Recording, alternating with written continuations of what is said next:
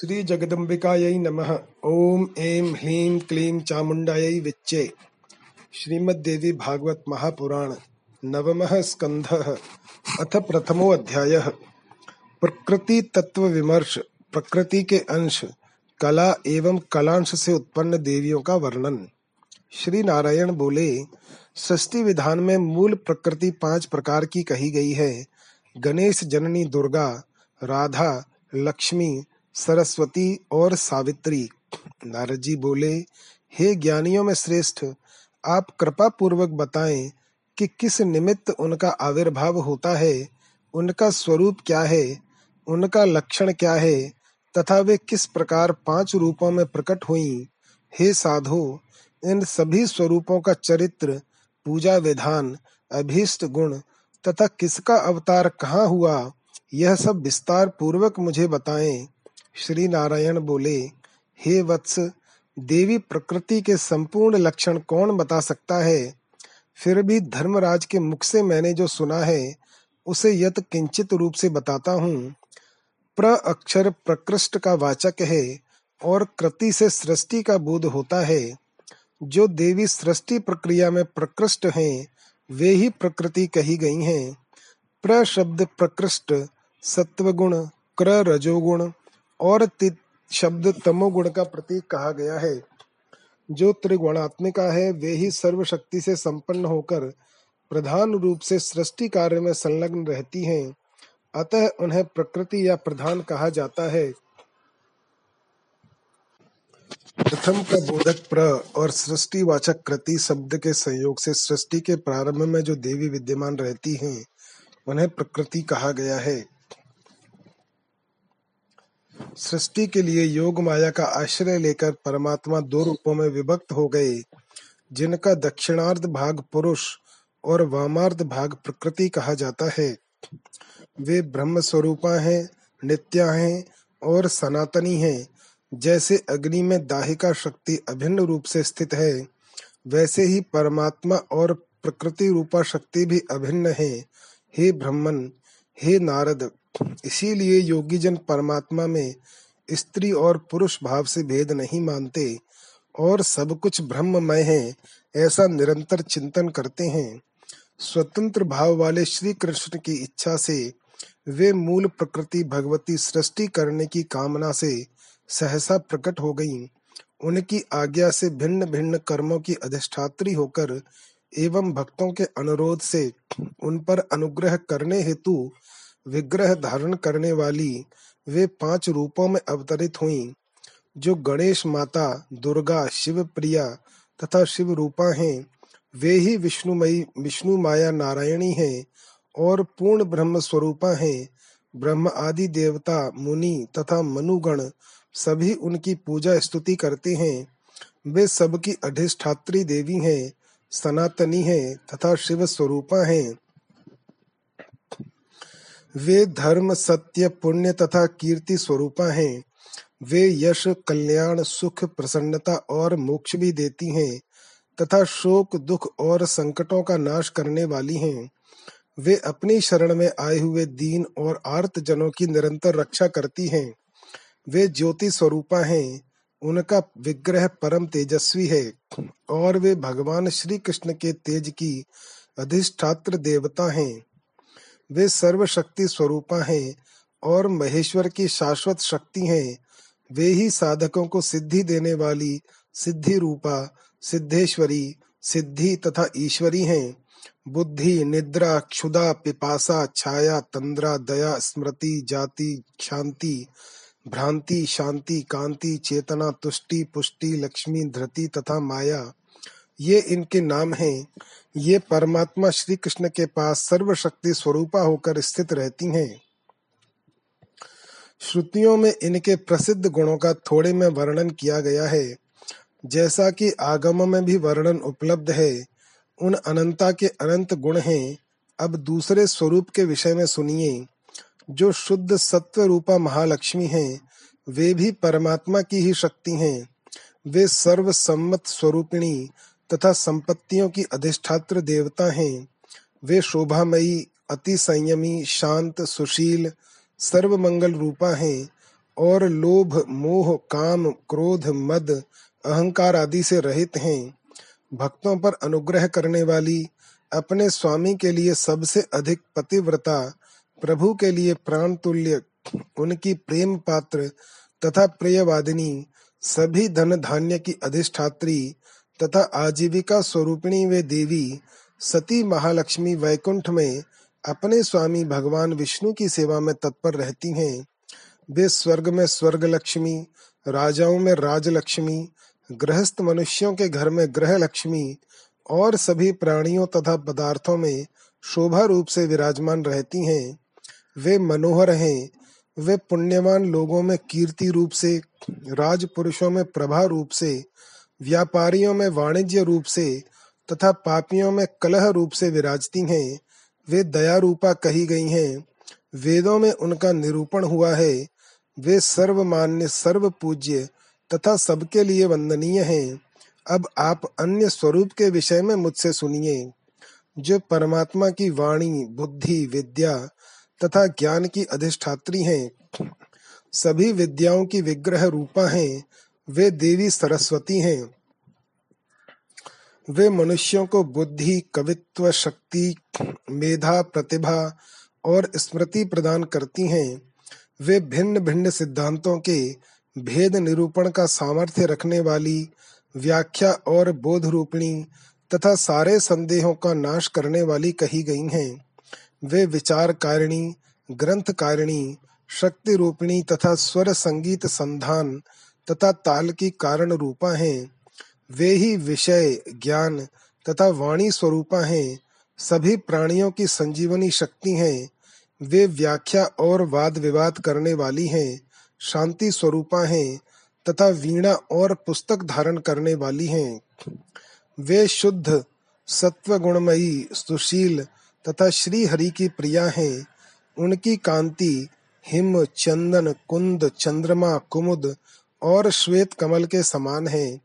रत्न माला लेकर परमात्मा श्री कृष्ण का जप करती हुई वे साक्षात तप स्वरूपा हैं तथा तपस्वियों को उनकी तपस्या का फल प्रदान करने वाली हैं। वे सिद्धि विद्या स्वरूपा और सदा सब प्रकार की सिद्धियाँ प्रदान करने वाली हैं, जिनकी कृपा के बिना विप्र समूह सदा मूक और मृत तुल्य रहता है। उन श्रुति प्रतिपादित तथा आगम में वर्णित तृतीय शक्ति जगदम्बिका भगवती सरस्वती का यत किंचित वर्णन मैंने किया। अब अन्य शक्ति के विषय में आप मुझसे सुनिए। वे विचक्षण सावित्री, चारों वर्णों, वेदांगों, छंदों संध्या वंदन के मंत्रों एवं समस्त तंत्रों की जननी हैं। वे द्विजातियों की जाति रूपा हैं जप रूपिणी तपस्विनी, ब्राह्मणों की तेज रूपा और सर्व संकार रूपिणी हैं। वे ब्रह्म प्रिया सावित्री और गायत्री परम पवित्र रूप से विराजमान रहती हैं। तीर्थ भी अपनी शुद्धि के लिए जिनके स्पर्श की इच्छा करते हैं। वे शुद्ध स्फटिक की कांति वाली, शुद्ध सत्व गुणमयी, सनातनी, पराशक्ति तथा परमानंद रूपा है।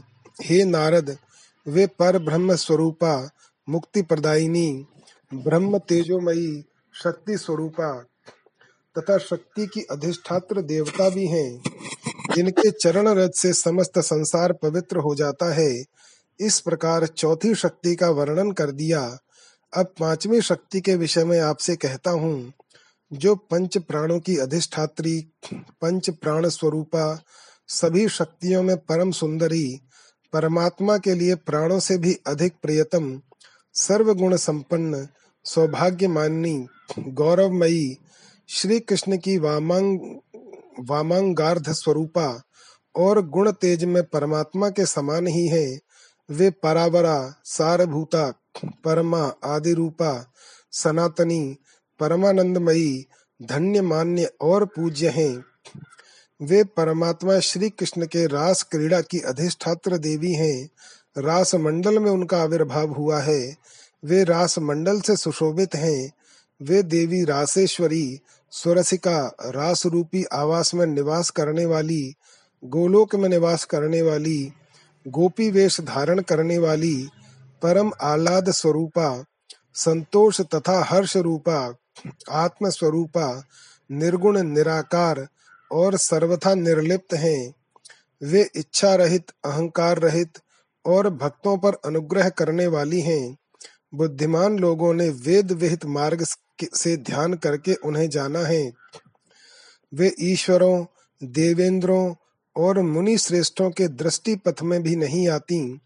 वे अग्नि के समान शुद्ध वस्त्रों को धारण करने वाली, विविध अलंकारों से विभूषित, कोटि चंद्र प्रभा से युक्त और पुष्ट तथा समस्त ऐश्वर्यों से समन्वित विग्रह वाली हैं। वे भगवान श्री कृष्ण की अद्वितीय दास्य भक्ति तथा संपदा प्रदान करने वाली हैं। वाराह कल्प में उन्होंने व्रज मंडल में वृष भानु की पुत्री के रूप में जन्म लिया, जिनके चरण कमलों के स्पर्श से पृथ्वी पवित्र हुई। ब्रह्म आदि देवों के द्वारा भी जो अदृष्ट थीं, वे भारतवर्ष में सर्वसाधारण को दृष्टिगत हुई। हे मुने स्त्री रत्नों में सार स्वरूप वे भगवान श्री कृष्ण के वक्ष स्थल में उसी प्रकार सुशोभित हैं, जैसे आकाश मंडल में नवीन मेघों के बीच विद्युत लता सुशोभित होती है। पूर्व काल में ब्रह्मा जी ने आत्मशुद्धि हेतु जिनके चरण कमल के नख के दर्शन के लिए साठ हज़ार वर्षों तक तपस्या की, किंतु स्वप्न में भी नख ज्योति का दर्शन नहीं हुआ। साक्षात दर्शन की तो बात ही क्या? उन्हीं ब्रह्मा ने पृथ्वी तल के वृंदावन में तपस्या के द्वारा उनका दर्शन किया। मैं पांचवी देवी का वर्णन कर दिया। वे ही राधा कही गई हैं। प्रत्येक भुवन में सभी देवियाँ और नारियाँ इन्हीं प्रकृति देवी की अंश, कला, कलांश अथवा अंशांश से उत्पन्न है। भगवती के पूर्णावतार रूप में जो जो प्रधान अंश स्वरूपा पाँच विद्या देवियाँ कही गई हैं, उनका वर्णन कर रहा हूँ, सुनिए। लोक पावनी गंगा प्रधान अंश स्वरूपा हैं, वे भगवान विष्णु के श्री विग्रह से प्रकट हुई हैं, तथा सनातन रूप से ब्रह्म द्रव होकर विराजती हैं। गंगा पापियों के पाप रूप ईंधन के दाह के लिए धधकती अग्नि के समान है, किंतु भक्तों के लिए सुख स्पर्शिणी तथा स्नान आचमन आदि से मुक्ति पद प्रदायिनी है। गंगा गोलोक आदि दिव्य लोकों में जाने के लिए सुखद सीढ़ी के समान तीर्थों को पावन करने वाली तथा नदियों में श्रेष्ठतम है। भगवान शंकर के जटाजूट में मुक्ता माल की भांति सुशोभित होने वाली वे गंगा भारत वर्ष में तपस्वी जनों की तपस्या को शीघ्र सफल करती रहती हैं। उनका जल चंद्रमा दुग्ध और श्वेत कमल के समान धवल है, और वे शुद्ध सत्व रूपिणी हैं। वे निर्मल, निरहंकार, साध्वी और नारायण प्रिया हैं। विष्णु वल्लभा तुलसी भी भगवती की प्रधानांश स्वरूपा हैं। वे सती सदा भगवान विष्णु के चरण पर विराजती हैं और उनकी आभूषण रूपा हैं। हे मुने, उनसे तप, संकल्प और पूजादि के सभी सत्कर्मों का संपादन होता है, वे सभी पुष्पों की सारभूता हैं तथा सदैव पवित्र एवं पुण्य प्रदा हैं। वे अपने दर्शन एवं स्पर्श से शीघ्र ही मोक्ष पद देने वाली हैं। कली के पाप रूप शुष्क ईंधन को जलाने के लिए वे अग्नि स्वरूपा हैं। जिनके चरण कमल के संस्पर्श से पृथ्वी शीघ्र पवित्र हो जाती है और तीर्थ भी जिनके दर्शन तथा स्पर्श से स्वयं को पवित्र करने के लिए कामना करते हैं, जिनके बिना संपूर्ण जगत में सभी कर्म निष्फल हो जाते हैं, जो मुमुक्षु जनों को मोक्ष देने वाली हैं, कामिनी हैं, और सब प्रकार के भोग प्रदान करने वाली हैं। कल्प वृक्ष स्वरूपा जो पर देवता भारतीयों को प्रसन्न करने के लिए भारत वर्ष में वृक्ष रूप में प्रादुर्भूत हुई कश्यप की पुत्री मनसा देवी भी शक्ति के प्रधान अंश से प्रकट हुई हैं।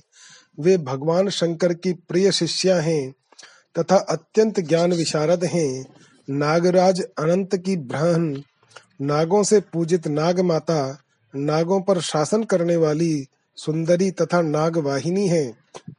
वे बड़े बड़े नाग गणों से समन्वित नाग रूपी आभूषण से भूषित, नागराजों से वंदित सिद्धा, योगिनी तथा नागों पर शयन करने वाली हैं। वे भगवान विष्णु की परम भक्त हैं। वे विष्णु पूजा में लगी रहती हैं और विष्णु रूपा हैं। वे तप रूपिणी हैं। तपस्वियों को उनके तप का फल प्रदान करती हैं और तपस्विनी हैं।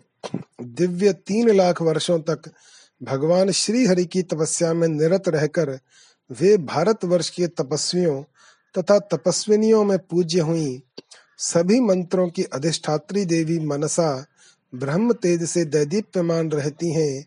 ब्रह्म ध्यान में सदा निरत, वे परमा ब्रह्म स्वरूपा ही हैं। वे पतिव्रता श्री कृष्ण के अंश से प्रकट महामुनि जरत कारू की पत्नी और तपस्वियों में श्रेष्ठ आस्तिक मुनि की माता हैं। हे नारद, भगवती की प्रधान अंश स्वरूपा जो मात्रकाओं में पूज्यतम देवसेना है वे ही षष्ठी नाम से कही गई हैं। वे पुत्र पौत्र आदि प्रदान करने वाली तीनों लोकों की जननी तथा पतिव्रता हैं। वे मूल प्रकृति की षष्ठांश स्वरूपा हैं, इसीलिए षष्ठी कही गई हैं। शिशुओं के जन्म स्थान पर ये योगिनी परम वृद्धा रूप में विराजमान रहती हैं।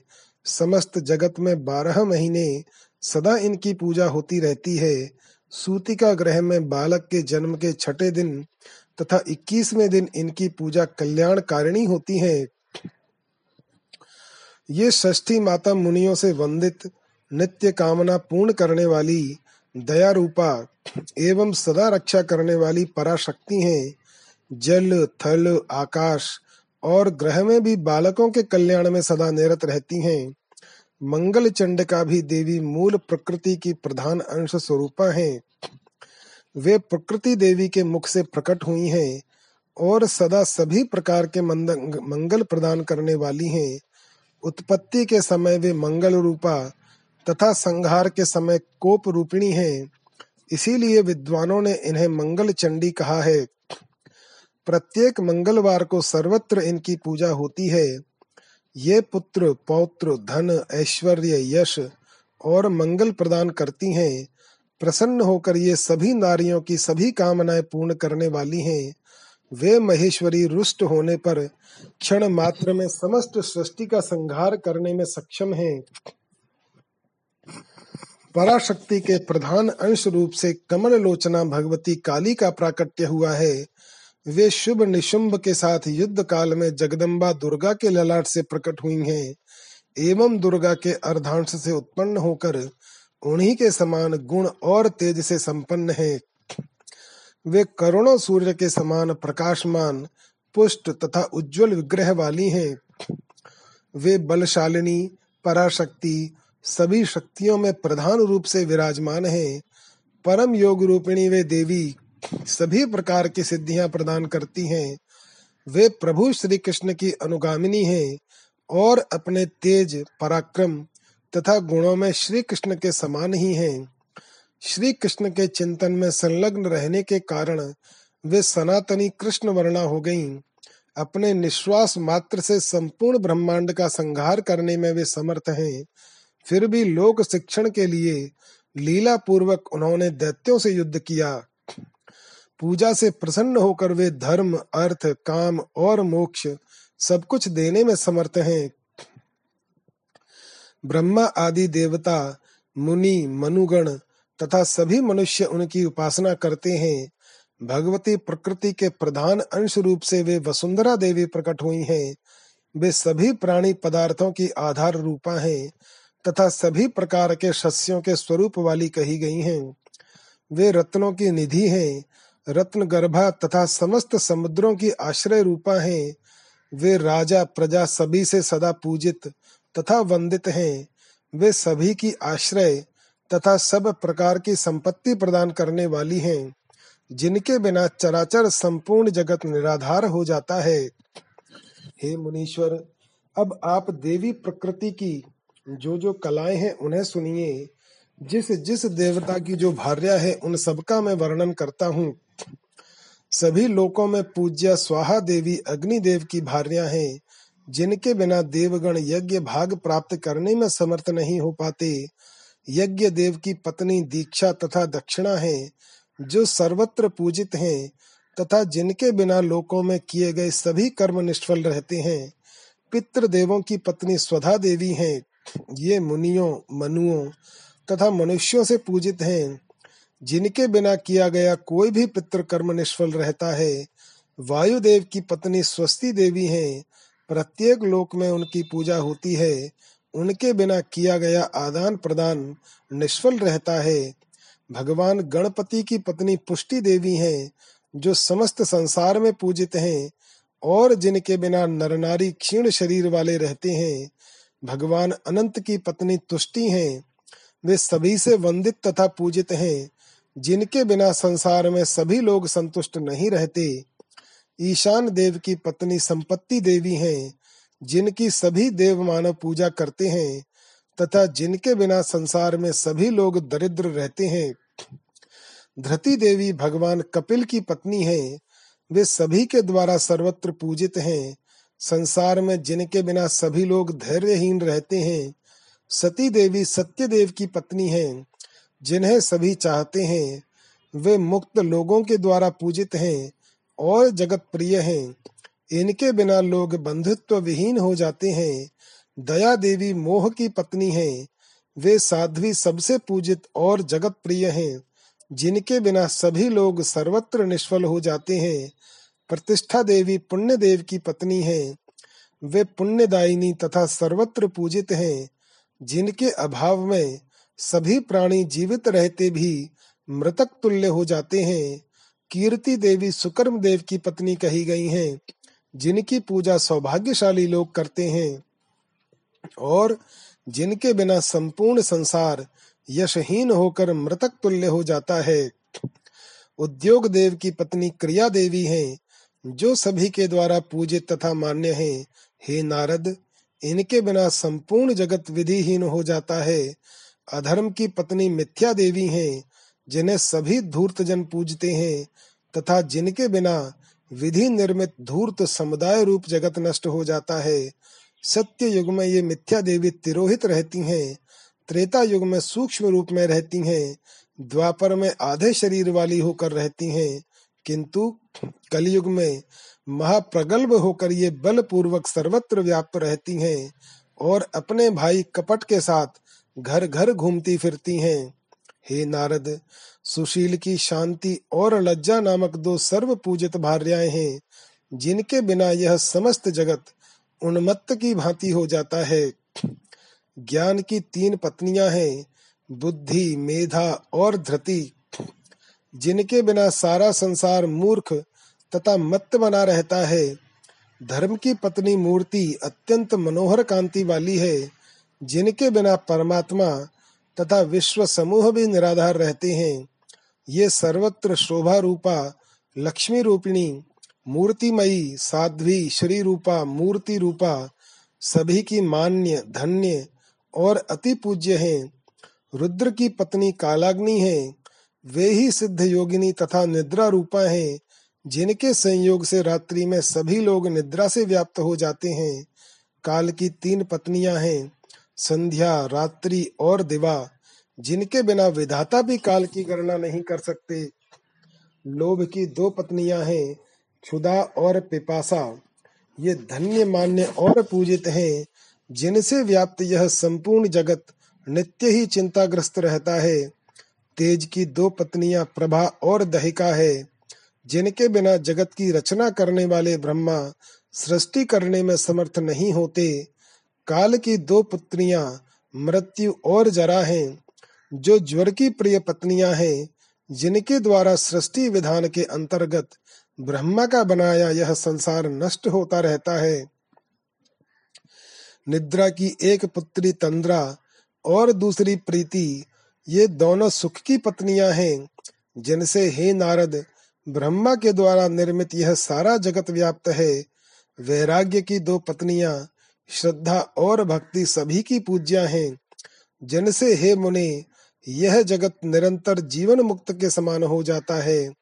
देवताओं की माता अदिति है और गायों की उत्पत्ति सुरभि से हुई है। दैत्यों की माता दिति, कद्रु, विनता और दनु सृष्टि निर्माण में इनका उपयोग हुआ है। ये सभी प्रकृति देवी की कलाएँ कही गई हैं। प्रकृति देवी की अन्य बहुत सी कलाएँ हैं। उनमें से कुछ के विषय में मुझसे सुनिए।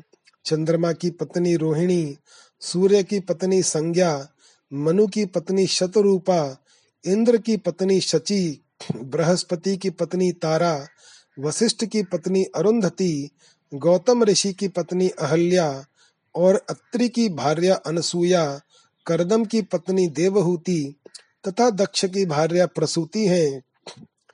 पितरों की मानसी कन्या मेनका है जो अंबिका की माता है, लोपा मुद्रा, कुंती, कुबेर पत्नी, वरुण पत्नी, बलि की पत्नी, विंध्यावली, कांता, दमयंती, यशोदा देवकी, गांधारी, द्रौपदी, हरिश्चंद्र की सत्यवादिनी, तथा प्रिय भार्या शैव्या, वृष भानुप्रिया, राधा की माता तथा कुल का उद्वहन करने वाली पतिव्रता, वृष भानु भार्या मंदोदरी, कौसल्या सुभद्रा, कौरवी, रेवती, सत्यभामा, कालिंदी, लक्ष्मणा जाम्बवती नागनजिति, मित्रविंदा, रुक्मिणी, साक्षात लक्ष्मी कही जाने वाली सीता, काली व्यास माता महासती योजन गंधा बाणपुत्री, उषा, उसकी सखी चित्रलेखा, प्रभावती, भानुमती, साध्वी, मायामती, परशुराम की माता रेणुका, बलराम की माता रोहिणी और श्री कृष्ण की बहन दुर्गा रूपी एक नंदा ये सब प्रकृति देवी की कला रूपा अनेक शक्तियाँ भारतवर्ष में विख्यात हैं। जो जो ग्राम देवियाँ हैं, वे सभी प्रकृति की कलाएँ हैं। देवी के कलांश का अंश लेकर ही प्रत्येक लोक में स्त्रियाँ उत्पन्न हुई हैं। इसलिए किसी नारी के अपमान से प्रकृति का ही अपमान माना जाता है। जिसने वस्त्र, अलंकार और चंदन से पति पुत्रवती साध्वी ब्राह्मणी का पूजन किया। उसने मानो प्रकृति देवी का ही पूजन किया है। इसी प्रकार जिसने आठ वर्ष की विप्र कन्या का वस्त्र, अलंकार तथा चंदन से पूजन संपन्न कर लिया, उसने स्वयं प्रकृति देवी की पूजा कर ली। उत्तम, मध्यम अथवा अधम, सभी स्त्रियाँ प्रकृति से ही उत्पन्न होती हैं। प्रकृति देवी के सत्वांश से उत्पन्न स्त्रियों को उत्तम जानना चाहिए। वे सुशील एवं पतिव्रता होती हैं। उनके राजस अंश से उत्पन्न स्त्रियाँ मध्यम कही गई हैं। वे प्रायः भोग प्रिय होती हैं। वे सुख भोगादि के वशीभूत होती हैं तथा अपने ही कार्य में सदा तत्पर रहती हैं। अधम स्त्रियाँ प्रकृति के तामस अंश से उत्पन्न हैं। उनका कुल अज्ञात रहता है। वे कलह प्रिय कटुभाषिणी, धूर्त, स्वच्छंद विचरण करने वाली तथा कुल का नाश करने वाली हैं, जो पृथ्वी पर कुलटा, स्वर्ग में अप्सराएँ तथा अन्य पुंसचली नारियाँ हैं, वे प्रकृति के तामशांश से प्रकट कही गई हैं। इस प्रकार मैंने प्रकृति देवी के सभी रूपों का वर्णन कर दिया। भगवती प्रकृति के वे सभी रूप पृथ्वी पर पुण्य क्षेत्र भारतवर्ष में पूजित हैं। सर्वप्रथम राजा सुरथ ने दुर्गति का नाश करने वाली दुर्गा देवी का पूजन किया था। तत्पश्चात रावण का वध करने की इच्छा से श्री रामचंद्र ने उनका पूजन किया था।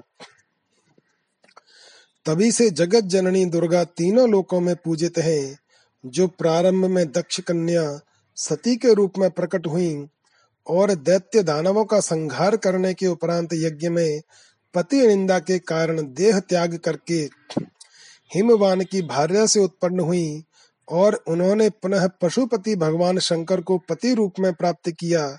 हे नारद, बाद में स्वयं श्री कृष्ण रूप गणेश तथा विष्णु की कलाओं से युक्त स्कंद, ये उनके दो पुत्र उत्पन्न हुए। राजा मंगल ने सर्वप्रथम लक्ष्मी जी की पूजा की थी। उसके बाद तीनों लोकों में देवता, मुनि और मनुष्यों ने उनकी पूजा की। राजा अश्वपति ने सावित्री देवी की सर्वप्रथम पूजा की। तत्पश्चात तीनों लोकों में देवता तथा श्रेष्ठ मुनियों से वे पूजित हुई। ब्रह्मा ने सर्वप्रथम भगवती सरस्वती की पूजा की थी। तत्पश्चात वे तीनों लोकों में देवताओं तथा श्रेष्ठ मुनियों द्वारा पूजित हुई। कार्तिक पूर्णिमा को गोलोक के रास मंडल में सर्वप्रथम परमात्मा श्री कृष्ण ने गोप गोपियों बालक बालिकाओं, सुरभि तथा गायों के साथ राधा रानी का पूजन किया था। तत्पश्चात तीनों लोकों में परमात्मा की आज्ञा से ब्रह्मादि, देवों तथा मुनियों द्वारा पुष्प, धूप आदि से भक्ति पूर्वक परम प्रसन्नता के साथ वे निरंतर पूजित तथा वंदित होने लगी। भगवान शंकर के उपदेश से पृथ्वी पर पुण्य क्षेत्र भारतवर्ष में राजा सोयज्ञ के द्वारा सर्वप्रथम इन भगवती का पूजन किया गया। तदनंतर परमात्मा की आज्ञा से तीनों लोकों में पुष्प धूप आदि से मुनियों के द्वारा ये निरंतर भक्ति पूर्वक पूजित होने लगी।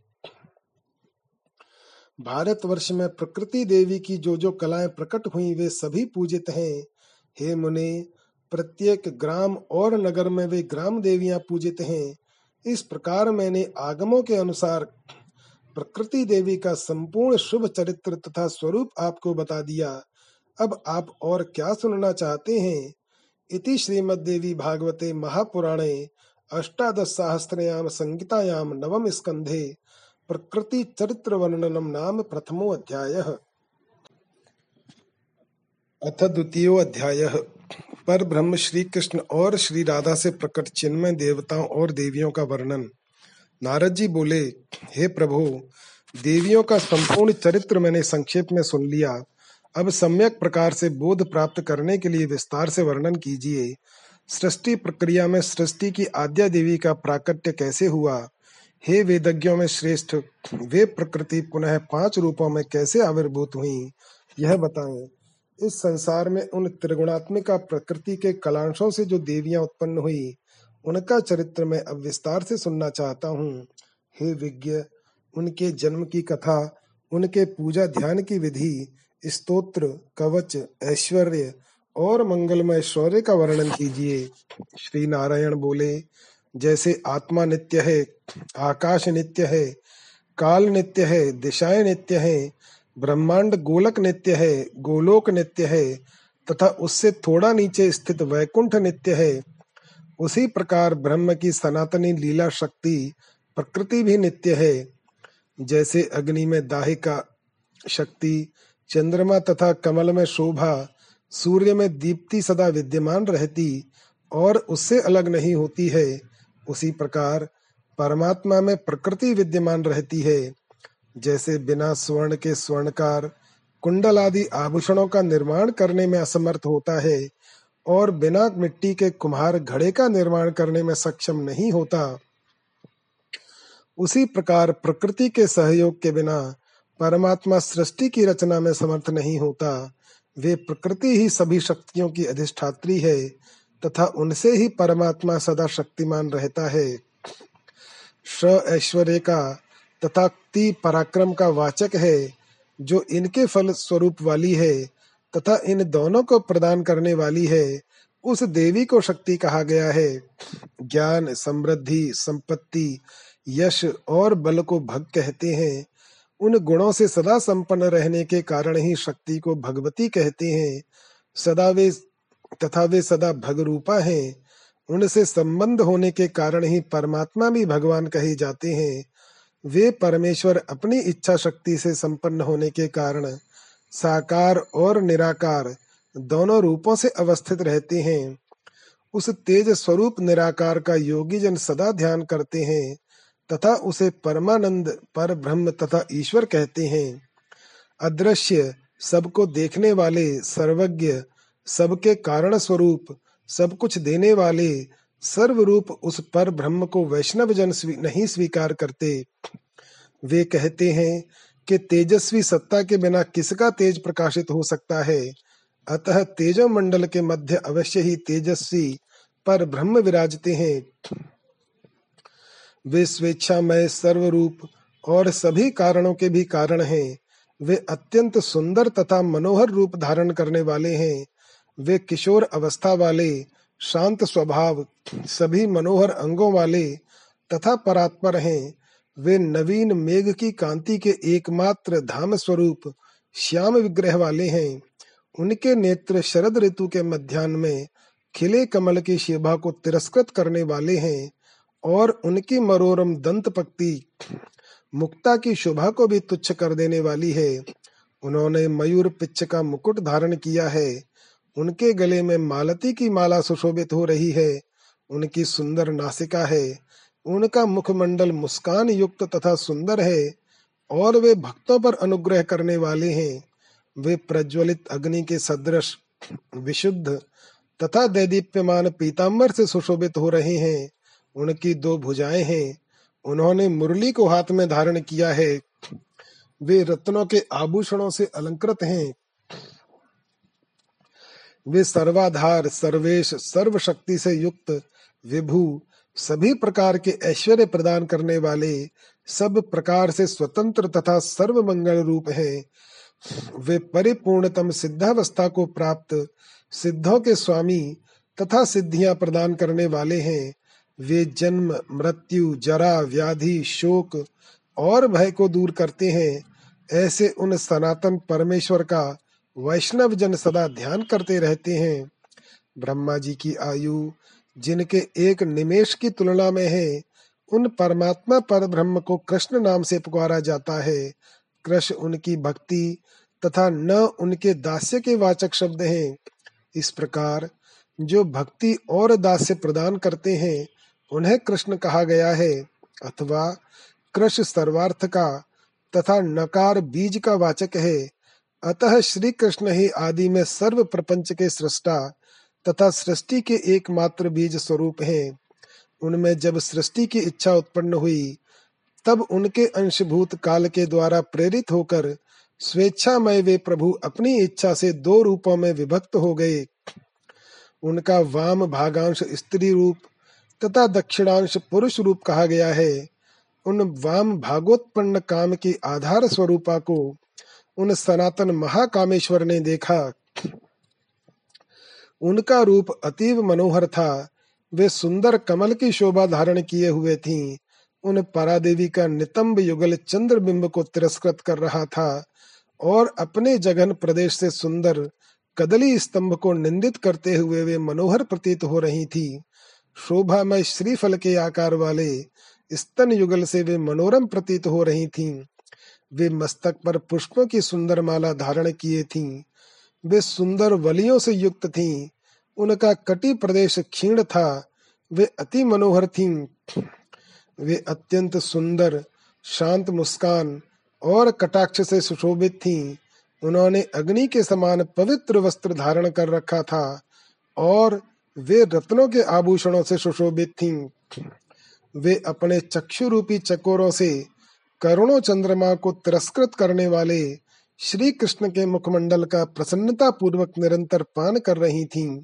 वे देवी ललाट के ऊपरी भाग में, कस्तूरी की बिंदी के साथ साथ नीचे चंदन की बिंदी तथा ललाट के मध्य में सिंदूर की बिंदी धारण किए थी अपने प्रियतम में अनुरक्त चित्त वाली वे देवी मालते की माला से भूषित घुंघराले केश से शोभा पा रही थीं।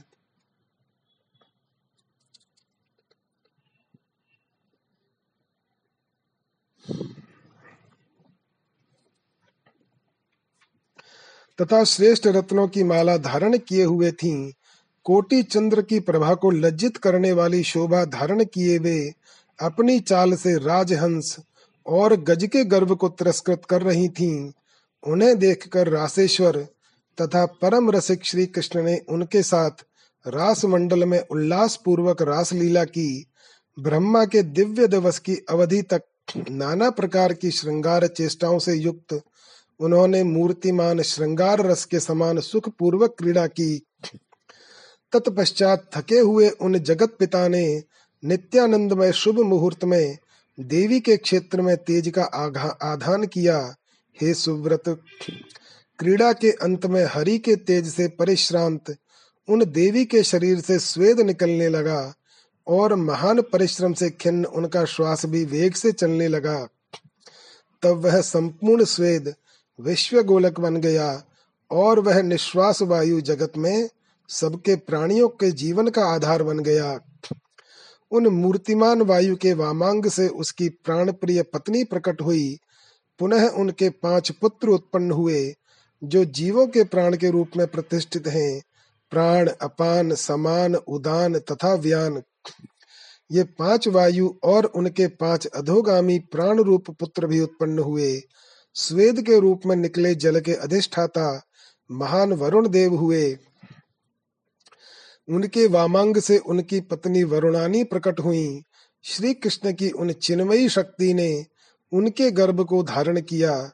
वे सौ मनवंतरों तक ब्रह्म तेज से दैदीप्यमान बनी रही। वे श्री कृष्ण के प्राणों की अधिष्ठात्र देवी हैं। कृष्ण को प्राणों से भी अधिक प्रिय हैं। वे कृष्ण की सहचरी हैं। और सदा उनके वक्ष स्थल पर विराजमान रहती हैं। सौ मनवंतर बीतते पर उन सुंदरी ने स्वर्ण की कांति वाले विश्व के आधार तथा निधान स्वरूप श्रेष्ठ बालक को जन्म दिया। उस बालक को देखकर उन देवी का हृदय अत्यंत दुखित हो गया और उन्होंने उस बालक को कोप पूर्वक उस ब्रह्मांड गोलक में छोड़ दिया। बालक के उस त्याग को देखकर देवेश्वर श्री कृष्ण हाहाकार करने लगे और उन्होंने उसी क्षण उन देवी को समय अनुसार श्राप दे दिया। हे कोपशीले, हे निष्ठरे, तुमने पुत्र को त्याग दिया है। इस कारण आज से तुम निश्चिंत ही संतानहीन रहोगी। तुम्हारे अंश से जो देव पत्नियाँ प्रकट होंगी, वे भी तुम्हारी तरह संतान रहित तथा नित्य यौवना रहेंगी। इसके बाद देवी के जिह्वाग्र से सहसा ही एक सुंदर गौरवर्ण कन्या प्रकट हुई। उन्होंने श्वेत वस्त्र धारण कर रखा था। तथा वे हाथ में वीणा पुस्तक लिए हुए थीं। सभी शास्त्रों की अधिष्ठात्री वे देवी रत्नों के आभूषणों से सुशोभित थीं। कालांतर में वे भी द्विधा रूप से विभक्त हो गईं। उनके वाम अर्धांग से कमला तथा दक्षिण अर्धांग से राधिका प्रकट हुई। इसी बीच श्री कृष्ण भी द्विधा रूप से प्रकट हो गए। उनके दक्षिणार्ध से द्विभुज रूप प्रकट हुआ तथा वामार्ध से चतुर्भुज रूप प्रकट हुआ। तब श्री कृष्ण ने उन सरस्वती देवी से कहा कि तुम इस चतुर्भुज विष्णु की कामिनी बनो। ये माननी, राधा इस द्विबिज के साथ यहीं रहेगी। तुम्हारा कल्याण होगा। इस प्रकार प्रसन्न होकर उन्होंने श्री कृष्ण को, उन्होंने लक्ष्मी को नारायण को समर्पित कर दिया। तत्पश्चात वे जगतपति उन दोनों के साथ वैकुंठ को चले गए।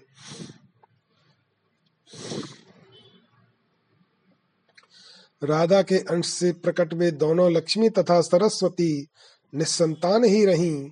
भगवान नारायण के अंग से चतुर्भुज पार्षद प्रकट हुए।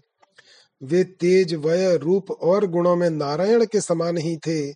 उसी प्रकार लक्ष्मी के अंग से उनके ही समान करोड़ों दासियाँ प्रकट हो गईं। हे मुने, गोलोकनाथ श्री कृष्ण के रोमकूपों से असंख्य गोपगण प्रकट हुए, जो वय, तेज, रूप, गुण, बल तथा पराक्रम में उन्हीं के समान थे। वे सभी परमेश्वर श्री कृष्ण के प्राणों के समान प्रिय पार्षद बन गए। श्री राधा के अंगों के रोमकूपों से अनेक गोप कन्या प्रकट हुई। वे सब राधा के ही समान थीं तथा उनकी प्रियवादिनी दासियों के रूप में रहती थीं। वे सभी रत्नाभरणों से भूषित तथा स्थिर यौवना थीं, किंतु परमात्मा के श्राप के कारण वे सभी सदा संतानहीन रहीं। हे विप्र, इसी बीच श्री कृष्ण की उपासना करने वाली सनातनी विष्णु माया दुर्गा सहसा प्रकट हुई। वे देवी सर्वशक्तिमती, नारायणी तथा ईशाना हैं और परमात्मा श्री कृष्ण की बुद्धि की अधिष्ठात्री देवी हैं। सभी शक्तियों की बीज रूपा वे मूल प्रकृति ही, ईश्वरी, परिपूर्णतमा तथा तेज पूर्ण त्रिगुणात्मिका हैं। वे तपाए हुए स्वर्ण की कांति वाली, कोटि सूर्यों की आभा धारण करने वाली, किंचित हास्य से युक्त प्रसन्न वदन वाली तथा सहस्त्र भुजाओं से शोभायमान है। वे त्रिलोचना भगवती नाना प्रकार के शस्त्रास्त्र समूहों को धारण करती हैं। अग्नि सदृश विशुद्र वस्त्र धारण किए हुए हैं और रत्नाभरण से भूषित हैं। उन्हीं की अंशांश कला से सभी नारियाँ प्रकट हुई हैं। उनकी माया से विश्व के सभी प्राणी मोहित हो जाते हैं।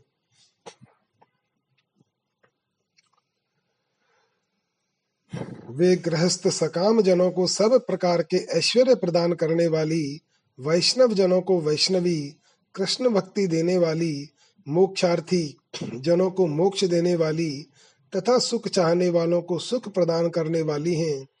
वे देवी स्वर्ग में स्वर्ग लक्ष्मी ग्रहों में ग्रह लक्ष्मी तपस्वियों में तप तथा राजाओं में राज्य लक्ष्मी के रूप में स्थित हैं। वे अग्नि में दाहिका शक्ति सूर्य में प्रभा रूप, चंद्रमा तथा कमलों में शोभा रूप से, और परमात्मा श्री कृष्ण में सर्वशक्ति रूप से विद्यमान है।